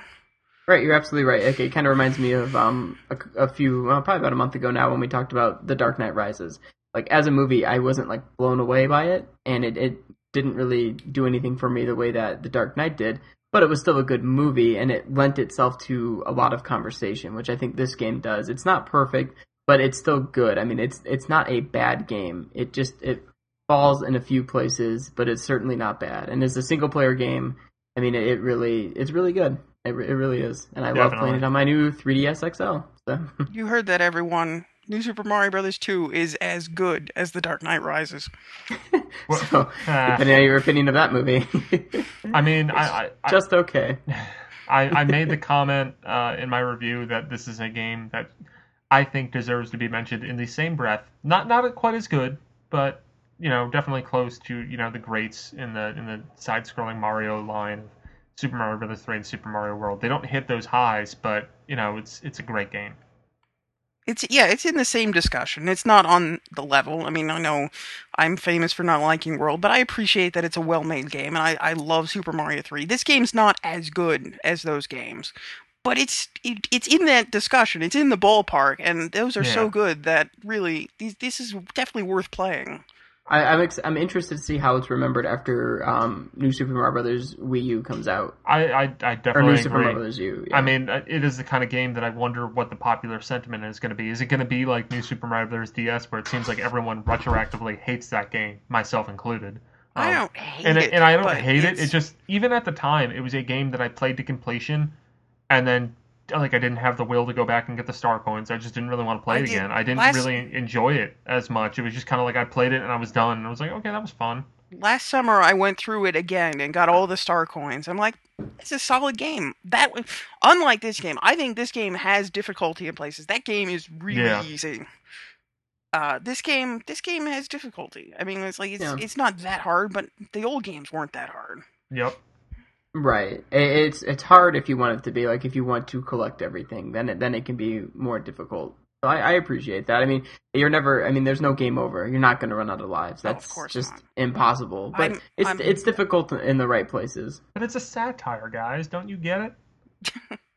Yeah, is that it? That's that's the That way would- I look at it. That would make more sense, really. It's it's a that's a pleasant way to think about it. No, no, it's not a rehash. This is just it's it's a it's a parody. Well, it's, a, uh, it's they're making it's Mario. You know, that's Yeah, what it it's is. an homage. There you go. Um, no, but I mean the stuff with the lies, really, to me, that just reeks of satire. But we should talk about something else. yes. Okay. Uh, let's talk about Nintendo Power. Oh man, Wah Uh, wah wah. I'm so going from bummed the- out now. Thanks a downer. lot. yeah, so Nintendo Power is closed Yeah, Um, well, uh, they're still open. They're they're gonna well, run sure, until till December. December. Yeah, but it is closing. Um, a lot of the staff's going to get repurposed and sent to other uh, magazines. I think that might be a load of shit. Well, yeah, we'll see. I'm we'll not see sure, how many people but are it, it over. seemed but- like from before they deleted all their tweets, the Nintendo Power staffers on Twitter did not sound like they were gonna have a job at the end Right. of all this. Yeah, I mean, it's just kind of a bummer. I mean, I'll be honest, I haven't read a Nintendo Power in quite some time, so Yeah, it doesn't necessarily I like it doesn't necessarily affect me now. Like I know some people were tweeting, maybe it was even Guillaume, I think, like just recently, like Yeah. renewed a subscription or just signed up for a subscription. I feel It's like, bad. well, Mine- ending. Mine lapsed an issue ago, and I didn't Oh, renew. It's man. all my fault. It is you. They missed their quota by one subscription. I love. Mr. Neal Ronaghan.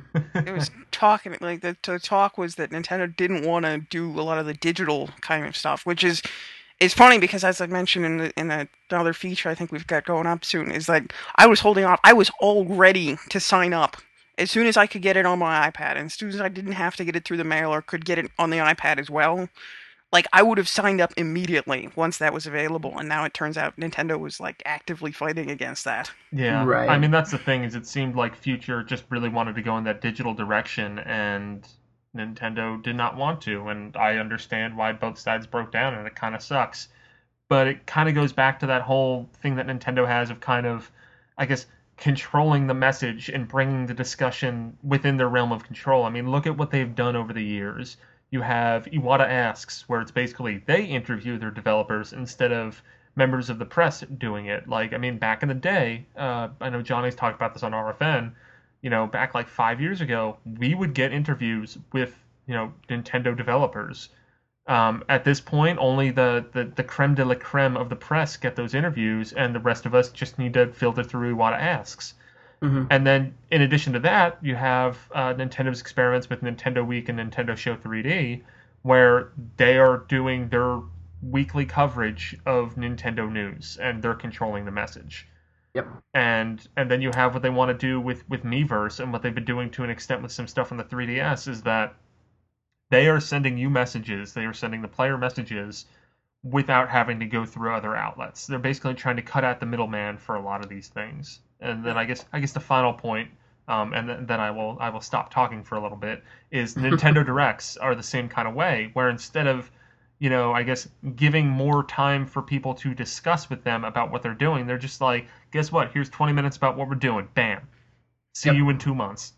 I know it kind of reminds me of like the Apple model, where like Apple Yeah. doesn't really need to promote themselves through any other like media outlet. They just do their own thing. You know, once or twice a year, they hold a conference, well, I guess once a year, and you know, announce a bunch of shit. Everyone gets stoked, and then that's it. You know, like they they just work through themselves. They they don't have to you know distribute their news through anyone. And I think Nintendo's trying to do that. I mean, like you said, like through Nintendo Direct. I mean, the fact that they had at E3 like basically three little conferences. Yeah, they're um, trying to control the message. And the- Right. I I understand why that makes sense on their end. Um, on my end, as a as a member of the press covering them, it makes it it's a pain in the ass. It really is.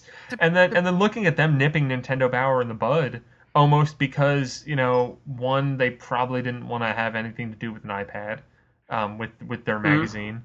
And and two, you know, I have a feeling that when the Wii U comes out, it might not be right away, but we will see some side kind of part of Miiverse that you'll look at that and you'll be like, man, Nintendo Power probably could have been like that. And I mean, I, I think it won't be anything more than like, you know, Nintendo show Wii U and and you know some trailers and tweets being posted on Miiverse. Um, but it is like I feel like there's missed potential of even folding Nintendo Power back into the company and having it be an integral part of the Wii U presentation. But see, the problem, getting back to something Scott said, that Nintendo's trying to do something the way Apple does it, but Nintendo's not as good at it as Apple. No, they're is. not. No, Nintendo, definitely not. Nintendo wants to. I, I, I can. You no, you're right. Nintendo wants to be what Apple is, but they they're very not. much do. They're they're not that good. And I mean, maybe it's part of it's the personnel. I mean, Reggie certainly isn't as charismatic as Steve Jobs was. He wishes he I mean, was. he does. He, I think he thinks he may be, but he's not. Yeah. I mean, I don't know. That that's Scott Moffitt. He's oh, we'll quite a Oh, looker. geez. see. We'll see. I don't know, but yeah, Moffitt's basically Mr. 3DS right now. I don't know if anyone's noticed that. Yeah. Like anything related to the 3DS, dating back to I, I guess once the Wii U became a topic again, that's been all Moffitt territory. Yeah. Yeah. But But yeah, I, I, I agree. Nintendo's not as good at it, but that's definitely the um you know the model they're trying to fall. well, they uh, need to follow. it's like they need to do a better job of it if that's what they're gonna do. Yeah, I mean they're getting there. I it I don't know. I, I do give I, them I do think some they're credit. getting they're getting better. Yeah. I, and I do give them credit. I mean, they're they're doing something that the other you know big companies aren't doing. You know, Microsoft and Sony, and so I mean that's fairly forward thinking of them. Um, considering you know we, we tend to think of Nintendo as sort of stuck in the past and like unwilling to change.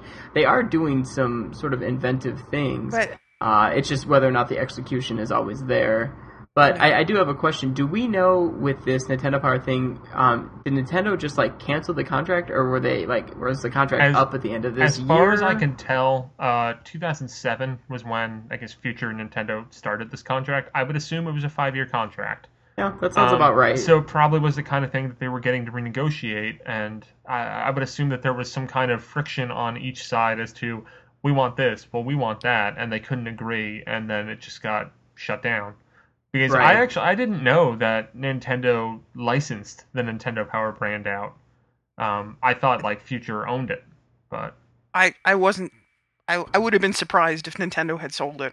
yeah. I mean, that seems like such a part of their history. I think they would have held on to that.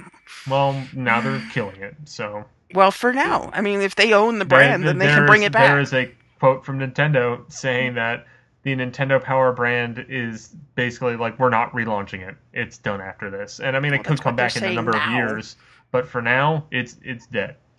This is Nintendo. That doesn't mean anything that they said they're not bringing it back. It could happen tomorrow. I was gonna say, uh, uh okay, what's another thing that they said they're not bringing back? Eh, I don't know. I'm gonna bring it back, but Nintendo has publicly made statements that were incorrect, like weeks later. You know, didn't like didn't at was it at E3 that Reggie said or that there would be like no 3DS redesign Uh, in, well, like, in the near future? That, that, that was Miyamoto, and I, Oh, okay. I I feel like I still the wording of that just makes me feel like well the 3DS XL is already done, so it doesn't count. Yes. yeah. we have to find a way to make it so Miyamoto Yeah. didn't lie. But like no, in all honesty, exactly. like if you look at the wording, it was we are not working on a 3DS redesign right now, which is just kind of like after finding out the 3DS XL, like that shit was done. Yeah. Well, that's true. I mean, they rolled it out rather quick. Yeah. I mean, it was Yeah. it wasn't like concept. It was it was done. I, Yeah, I mean, you're- I, you're I, I think absolutely I think it's Miyamoto still being a little dickish with that comment, but but I mean, like I don't think he. People said he out and out lied, but if you look at the the quote, he didn't really completely lie. It was just being facetious. yeah. There's also I've seen people try to explain it away as that the ter- the specific term they were using didn't apply to the XL. How the XL Yeah, wasn't like a new version; it was just a second thing. It was a side thing. so- Right. The, the the 3DS will continue to exist. Yeah. Which is great because now all the boxes will sit there with the XL, the 3DS, the DSi, the um. Oh geez, there's one more. The DSi XL, like all Yeah. just sitting there, looking very similar to each other. Well, each you know other. what's funny? They're is that still the- selling the- lights, aren't they? No, I think lights might be Okay, done. they did. I think I think lights are gone. Um, but uh, the 3DS the 3DS XL box is actually smaller than the 3DS box. I noticed It's that so as I was funny. as I was prepping my 3DS to sell on uh, eBay. I pulled the old box out of like my closet, and I was like, "Holy crap!" Now, granted, the uh, the 3DS does have like the cradle and stuff Yeah. in it, but Love still, that like I. I couldn't believe it. yeah, pretty funny. But yeah, I don't know. I guess we'll see with Nintendo Power. I mean, Nintendo owns the rights. It, it could show up, and you know, I think I definitely you know think that if they wanted to go digital, just having it right on the Wii U for you know Wii U users to you know peruse and you know maybe even subscribe. Maybe it'll be part of their like if they ever want to charge for online access, like something not online access, but like like They could- online. oh um, man, they totally. I don't know, like do bonuses, kind of kind of like PlayStation Plus. You know, like Yeah. it's you have all your core you know usability, but if you want a little extra, you can be a member of you know Nintendo PlayStation Power. Plus. Uh, Yeah, call it Nintendo Power. Why not? Yeah. I, I, I could see that happening. I, I think it's just too valuable of a brand to just go away forever. yeah, I think so. I think it'll be gone for for the near future. For a few years, maybe. I mean, but it's not like it's it's it's gonna come back at some point. I think it has to. just like the Nintendo Power Glove. Yes, that's what the Wii remote is. It's basically the same thing. Essentially. It's so bad. So uh, yeah, we've got let, let's we've got a letter We just got it. Well, not a letter, an email, I guess. I don't know if any of you got this in the mail today, but um, yeah. Let's let's close with that. I'll go ahead and I will read this email for everyone.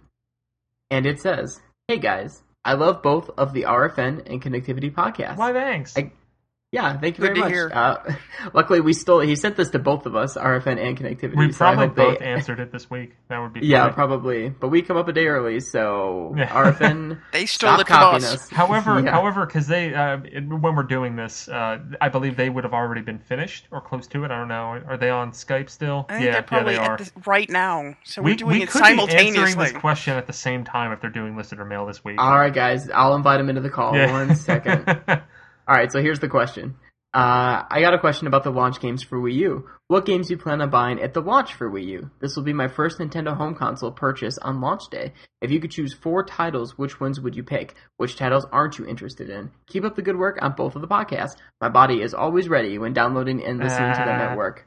From reader, hey, it's me. All right. Okay. Um, before we, well, I guess to, to buy time for us to figure out our four launch titles, I, I, I just have to comment on on how exciting it is to finally buy your first console on launch day. For me, Yep. it didn't happen until uh, the the Nintendo DS, um, because up till that point, I would usually get uh, consoles for like Christmas or something, or in the case of the Game Boy Advance, I wound up getting it like a month after it came out. But the Yeah. DS was here to date the only console I've ever pre-ordered. I pre-ordered it at a GameStop about two weeks before it came out, and uh, you know, gleefully went to that GameStop. I felt like I was the only person that went and pre-ordered it, and then uh, walked around the mall and managed to lose one of the two styluses that came with it while I was playing it. Uh, so Amazing. sucked. That's Yeah, I, I guess if, if we're sharing stories of, of this ilk, um, the GameCube, I guess technically was my first. I pre-ordered it from GameStop online, and then they shipped it to me, and they actually shipped it to the wrong house, so I didn't get it for a few days because then the house was kind enough to like return it. So then it, I think it maybe went to my like local post office and sat there for like a day or two, and then finally came to me. But I didn't buy that myself. My birthday is in November, um, so my mom like bought it for me and like pre-ordered it, so I'd get it like probably like a week or two before my birthday. But the uh, the Wii was the actual first one that I just like straight up bought myself. Um, yeah, I just reserved it at GameStop. I got that great uh, voicemail from Reggie, like the uh, you know the night before it was supposed to launch, Yeah. let me know it'd be there sitting at GameStop, ready for me to go. I went in there and bought Zelda and uh, Rayman, and it was awesome. Yeah, there, there's really something yeah. special about like buying your own console on launch day. It really is like it's it's a cool experience. for me, the first uh, like the, the first console I bought at launch was not a Nintendo console. I was one of the few and the proud who bought a Sega Dreamcast at launch. Hell yeah! September 9th, 1999, Never bitches. forget. Gotta do it. And and I bought that. I actually I actually ended up selling my N64 to my sister in order to come up with the money. So I still had access to it. I, st- I still had the I still had the games. I could still play it. I still have it like over here. It's over here. I have That's it. amazing. But the I biggest got- I- swindling I've ever heard. It is. I don't know how I managed to pull it off, but I managed to do that. in I, order to she's younger than you, right? Yes, she is. Yeah, that, my brother couldn't get that shit past me. I just wound up with all of our NES games that we had together because he went to college and I just claimed it all for myself. Eh, it worked out Yeah. though because I wound up giving giving his kid a DSi and a bunch of games and Wii games and stuff. So I guess it balances out. Sonic Yeah. Adventure, NFL 2K. There you That was go. a, that was a hell of a game. I I, It I didn't I didn't own a Dreamcast until I got one for twelve dollars at a GameStop. But I had a Mhm. friend who got it around launch, and I used to have a great time going over and pissing away afternoons playing Dreamcast with him. But the first Nintendo system I bought at launch was a DS, even though I bought I got a GameCube for Christmas in 2001, so really close to launch. And like Neal, somehow I, I bought a Game Boy Advance like a month after it came out. Dude, that's kind of creepy because I got a GameCube That is for weird. Christmas that year too, and we're like the same age. We are basically the same age, yeah. So that's that's that's are are you me? I don't know. This is weird. You know, did um, you just move to- your right arm? I did. to segue a little bit more, um, Back to I- the original topic. I uh, a few weeks ago we ran a little you know story that of course ended up not being true, but a rumor that like GameStop was going to take pre-orders on the Wii U pretty soon, starting like August 13th. And um, I called a few local GameStops to you know see if they were already taking pre-orders, if they knew when they would be, and all that kind of stuff. You know, doing some real journalistic uh, Yeah. investigation here. You know, being a bit of a Game pro. journalism. doing some you know some kind of the work that like Polygon does. You know, some real like save the industry kind of real serious I know. business. Really providing for my daughter, so you know. Yeah. um, I mean, I just, yeah, I like getting tattoos while editing articles, and um, yeah, I also like playing guitar for my wife in between. Uh, you know, writing stories about Mario and and riding Yoshi. exactly. So, anywho, um, I was looking up numbers to my local GameStops, and so I found a, a Yelp page for one, and I went to it, and it had one review, and it was from 2005, and it was this guy who was just like, "Yeah, this GameStop's pretty cool. I go here to buy all my Dreamcast games and my Game Gear games, but they don't really have a lot of Game Gear games, so I don't know. I just buy a lot of those online." And he gave it like three out of five stars. I just, I really loved that. There was just something precious about a guy in 2005 going to GameStop to buy Game Gear and Dreamcast games. Dude, I remember So- going to FuncoLand and shit, and basically spending twenty dollars and getting like ten games A for like Nintendo and Game Boy. But anyway, let's let's talk Wii U launch. So, do you guys have Yes. your four games picked out? I'm good to go. I, I'll start it off. I if have more than four. Let's try to I'm- limit I- it to four, and then we can discuss any ones that we don't All go right, over I'll, afterwards. I'll see what I can do. Yeah, there's like some I'm on the fence about. There's four though, like I definitely want to get. That, like I'll probably pre-order along with the system. Um, so assuming that it's not bundled, Nintendo Land.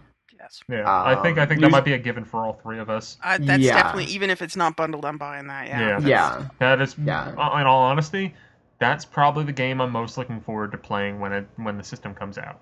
I Yeah, had a ton of fun with it at fun. E3. I th- like I can't wait to play those games with my friends Yeah. instead of random other people at E E3. Yeah, totally. Um, new Super Mario Brothers U. Yep. I just can't Same uh, here. can't resist it. That I'm be- excited. The art the, the art style actually looks interesting. Yeah. Um, I, I think it's gonna be a lot of fun to play with my girlfriend. Unlike New Super Mario Brothers 2. Yeah. So looking forward to that. Uh, another platformer, uh, Rayman uh, Legends. See, I would not include that on my list because I don't think that's hitting at launch. I think that'll be out like in December. Okay. Well, uh, assuming it's a launch title, Yeah. then it's there. If not, then yeah, then I won't get it yet. But I'm very excited for that. It looks great. Uh, loved Rayman Origins. Um, and it's gonna be right there. It's interesting to see like if I get you and Legends the same day, like what what end up putting more time into immediately. I'm I'm kind of excited to see how they compare against each other. Yeah, So, and then um, I think I'm gonna go ZombiU for my fourth one. yeah. That- Zombie that- U would definitely be uh my my number three because I think Rayman would probably I think mine would be the exact same as you except for the fact that I'm not confident that that Rayman or Pikmin 3 or Project P100 for that matter will be available on launch day. Launch. Sure. Because I think if that were the case, then you know P100 and Pikmin 3, Nintendo Land, and New Super Mario Bros. U would be my four. Yeah.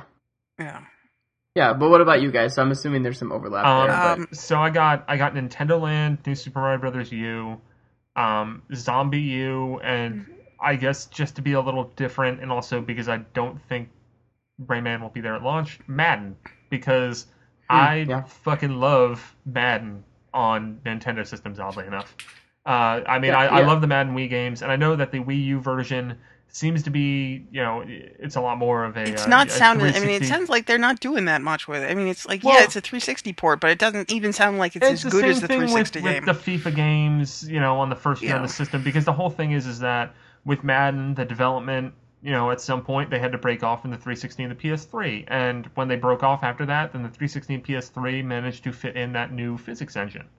Um, yeah. and like to me, like I know people are crying bloody murder about it, but like I understand that. You know, the Wii U is a completely new system, and as long as they deliver on being able to call plays from the gamepad and being able to draw shit on the gamepad, like I'm totally fine. Really, that's kind of what I want out of a, a Madden video game.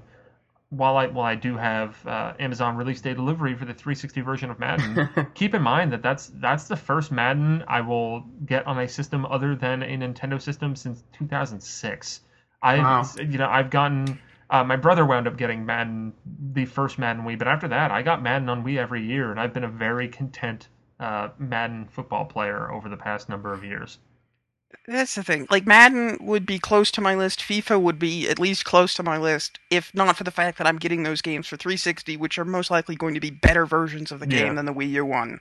I can I next can, year, next year, next year, hopefully they're the same thing, and I'd probably buy it on the Wii U based on functionality. But this year, I don't think they would make it. Right now, my number one is ZombiU because that was my game of the show at E3. I was kind of blown away by that game. I would like to just make the quick mention that FIFA FIFA on Wii U looks hot as shit. It looks it looks it looks like they put more into it than they put into the Madden. Yeah. certainly. Yeah. Like I'm not I'm not a huge soccer gamer, but that game seems like like friggin' awesome. Yeah, I may end up. I'll probably end up buying that anyway, unless I can talk somebody into. You're probably going to take the review copy, I don't but if not, I I want. don't know. We, we, we can we can deal with it when the time. We'll deal with that later. Anyway, Yeah. I may still buy that. I may still buy that. That's one of the like 13 games that I'm considering, but I'll, I'll it's not. It, for it. it's it's not. It's not my. uh It's not my four. Number one, It'd zombie. be like six or seven, maybe. Yeah, it's Anyway, tough. okay, okay, There's so on. much there. I Zombie know. U. ZombiU is amazing. I love that game. I loved all of it that I played at E3. The That more is- I hear about that game, the more excited I am. that was i mean like you know me like jp the p stands for pikmin i'm a huge pikmin fan and i love what i played at pikmin 3 but ZombiU was the more impressive game at that show to me so i am i am really looking forward to that one the most out of anything uh, after that would be pikmin Neal's pretty sure it's not coming at launch i still think there's a good chance it's coming at launch and if it's there that's definitely on my list um after that, Assassin's Creed. I, I, I I'm I'm really interested in Assassin's Creed. I've never played the series before, but the uh, the American Revolution setting I really forgot intrigues that. me. I don't Yeah. know. I, damn, this is tough. It's, I know it's a in big all honesty, launch. for I I have to agree with you. Uh, you know, I need more than four. Yeah. So and then Nintendo Land, I already said, and then there's probably at least half a dozen other games that I would be like, oh yeah, I want to buy that too. But Just You know. scanning over the list that I made, uh, there's an article up on the site. Maybe we'll throw it in with the show notes. Um, just kind of scanning it and going over like games that I am somewhat interested in.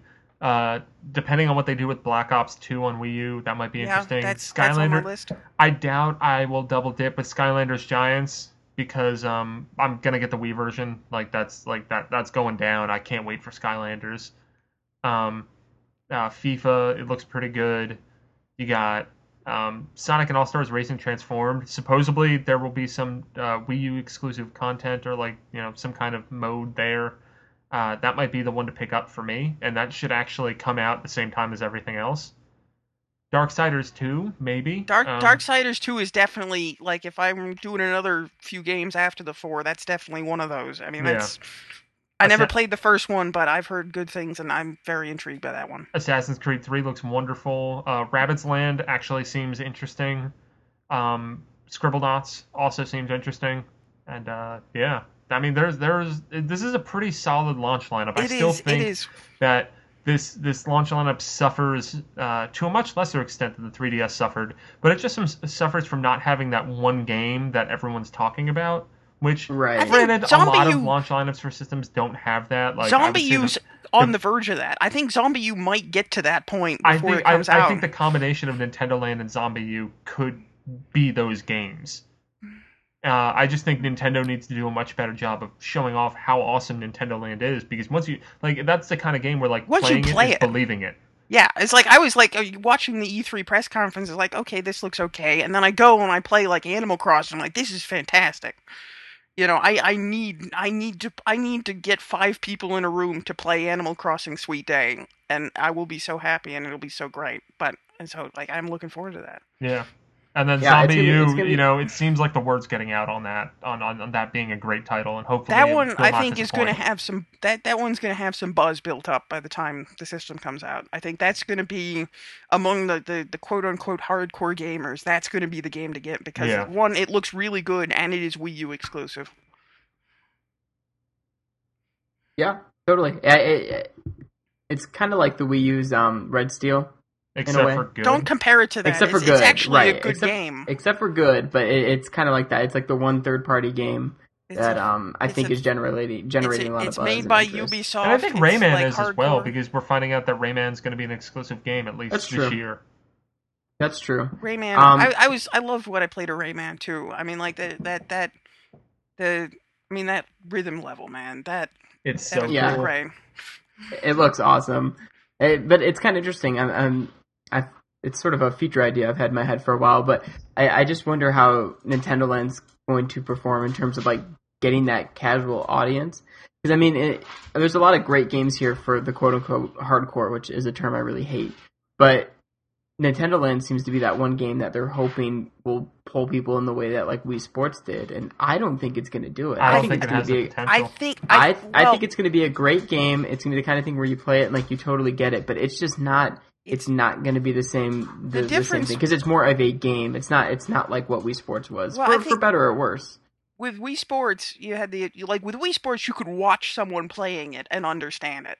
Yeah. With Nintendo Land, you really need to play it yourself before you understand how great those Yep. those games are, which is a barrier. You need Nintendo needs to put it in people's hands to make sure they play it and see what it is. Right. It, it's that's going to be the biggest, uh, I think, hurdle for them coming into the Wii U. But we'll see. I don't know. I, I'm really, really, really surprised there's not a, a Wii Sports U. I mean, maybe they think they've done kind of all they've done can Maybe do with it. it'll and- be included on the system. They Yeah, did maybe we'll show off September not not 13th. last year, but the last year at E3 there were at least demos that had that kind of stuff, like right. the, the baseball where you could catch with the Yeah, gamepad. Oh, yeah. there was not a demo for that. That wasn't this year. No, I mean it was a video demo yeah. of it. I mean, well, like they they also showed showed it the off. golf stuff too.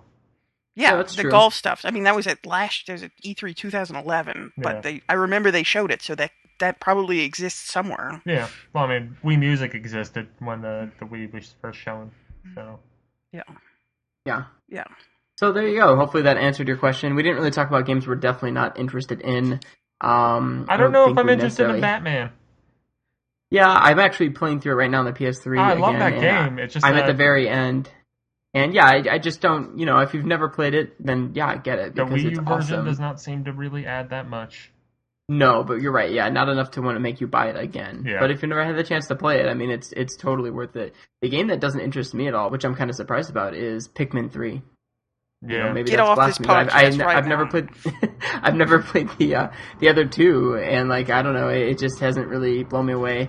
This is Um, it's it's not like a big story game. You can jump into the third one and you oh won't no, miss I, anything. I'm sure. I'm sure. Yeah, I, I don't. I'm not gonna like miss out on not knowing Al- Olimar's backstory or anything. You know, his his reason for hurting Pikmin. but Well, I uh, mean, he's he's we don't know where where he is in this one. He is oh, that's true. He's That's right. He's not even in it. kidnapped and possibly dead.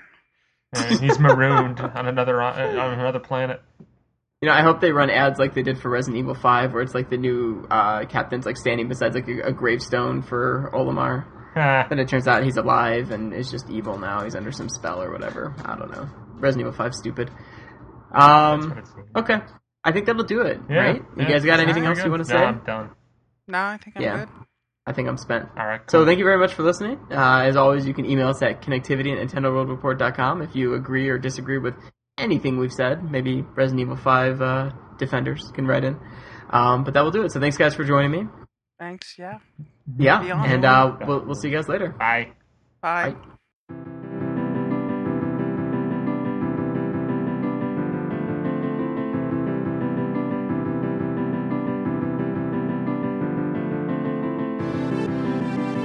Thanks for listening, and I hope you enjoyed this week's episode. Don't forget, you can send your listener mail to connectivity at nintendoworldreport.com, and we always love it when you rate and review the show in iTunes. Have a good week.